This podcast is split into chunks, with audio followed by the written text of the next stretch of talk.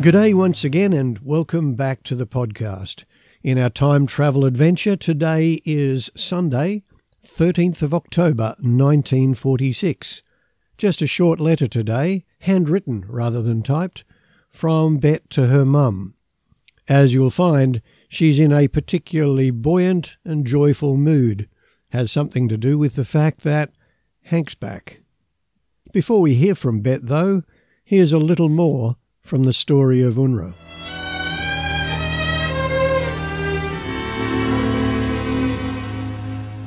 Chapter 23 Displaced Persons in Germany. In Germany, UNRRA spearhead teams and flying squads were at work even before VE Day, assisting the Allied military authorities with the millions of men, women, and children who were trudging up and down highways and byways or crushed into assembly centres and transit camps. There was almost no limit to the duties or the endurance of these early teams. They directed the universal dusting with DDT powder, which the displaced persons called their sleeping powder because it gave them uninterrupted rest, presided at births and deaths and marriages, and comforted and cheered in many languages. With the dissolution of SHAEF, Supreme Headquarters Allied Expeditionary Force, and the increase in UNRRA personnel, UNRRA and the military authorities negotiated agreements for the French, British, and US zones of Germany, under which UNRRA gradually took over the internal management of the assembly centres and camps, while the military authorities continued to be responsible for furnishing shelter, food, and other basic supplies. In addition, the agreement staked out UNRRA's other responsibilities to coordinate and supervise the work of the voluntary agencies among the DPs, and very extensive and important work it was, to operate a central tracing bureau to reunite scattered families, to provide amenity supplies such as cigarettes, toilet articles, and recreation equipment, and finally to cooperate with the military and government authorities in arranging repatriation of the DPs, including their reception in their home countries. The assembly centres and camps in which UNRRA took on this large assignment varied in character and in population. Shelter and sanitation ranged from the primitive to a reasonable degree of comfort, but more often than not, quarters had to be patched up and made livable with little but bare hands and ingenuity. It was necessary to place some DPs immediately in hospitals for treatment for overwork or severe malnourishment. Others had been so driven by their former Nazi employers that for many months work was a humiliation rather than a normal activity in which they were anxious to join. To thousands, however, liberation was a spur to action. Once an assembly centre was habitable, UNRRA concentrated on making it a going concern with everybody given a part. Camp committees were initiated for general and specific activities, all subject to the advice and control of the UNRRA team in charge. Camp newspapers, canteens, Boy and Girl Scout groups, and orchestras and dramatic shows soon cropped up. Almost every centre had its sewing rooms and its machine and carpentry and woodworking and cobblers' shops, where clothing and other useful objects were made from German uniforms, from unravelled rope, from former Nazi flags, from pieces of parachute and airplane fabrics, and other scrounged materials. One centre built up a complete boot shop and another a soap factory. Aside from producing badly needed goods, these shops gave vocational training to many people. Later, through an overall employment program inaugurated by UNRRA in 1946, many DPs awaiting repatriation were placed in jobs approved by the military authorities outside of the camps. Meanwhile, UNRRA and voluntary agency technicians provided the camps with many of the services of a well run community. Clinics and day nurseries were established. Nutritionists advised on the best use of the food supplies. Some people had dental care for the first time in their lives. Serious epidemics were caught before they got a head start, and, as a result, the general standards of health among the DPs remained remarkably good. We'll resume the story of UNRRA in further episodes. But now, let's find out why Bet's so chirpy.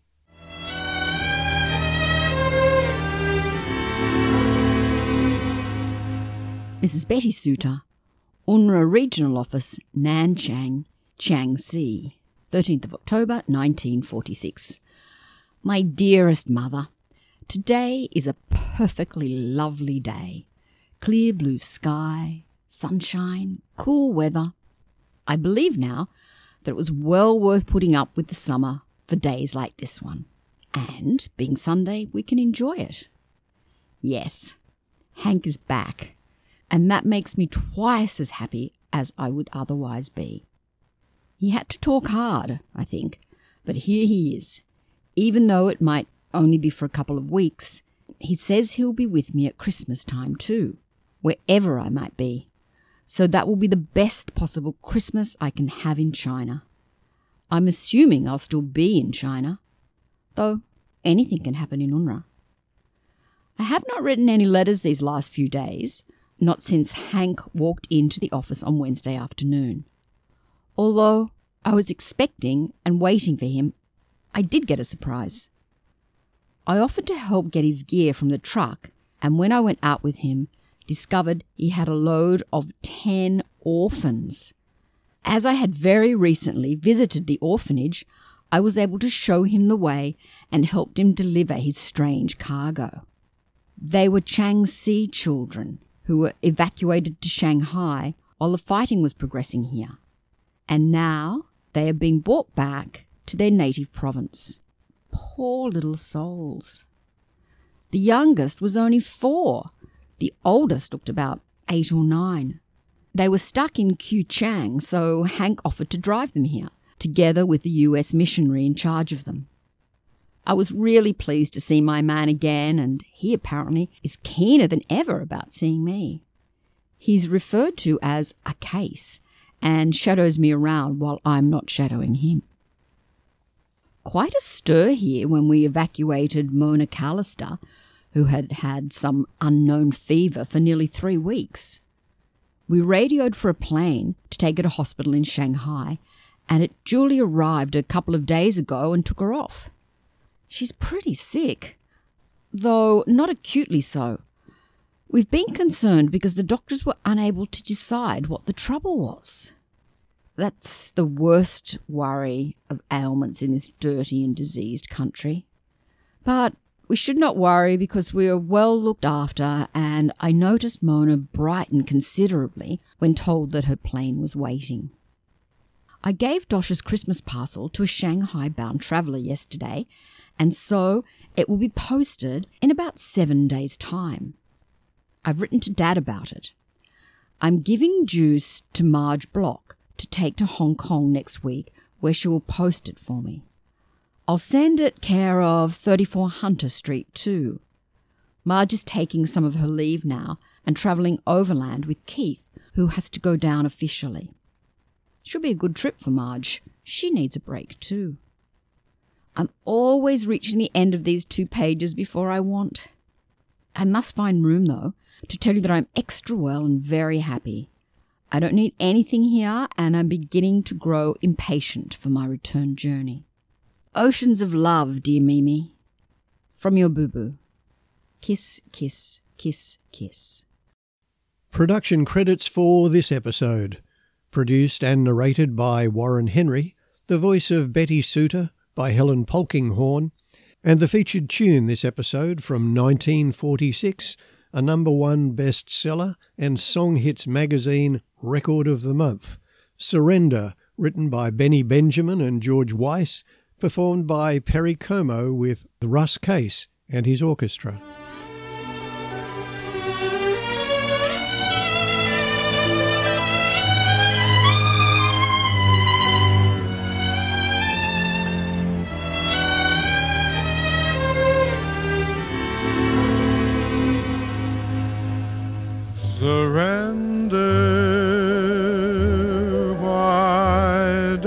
won't you surrender?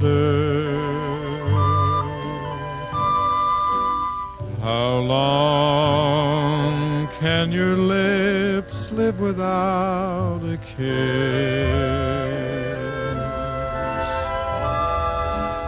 Surrender, I beg you, surrender. How long?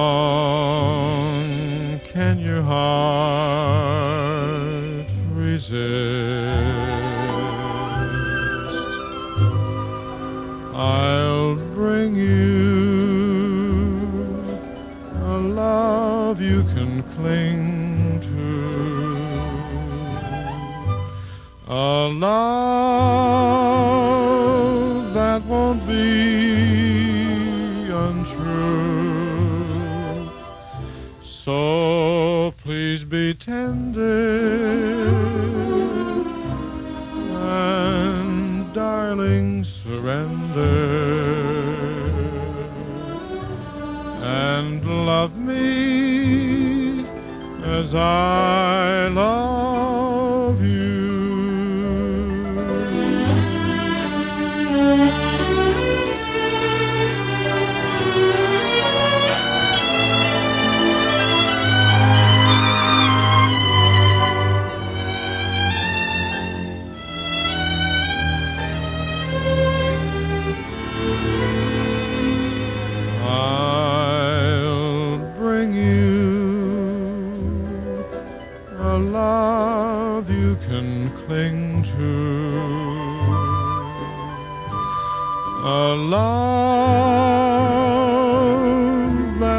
be untrue.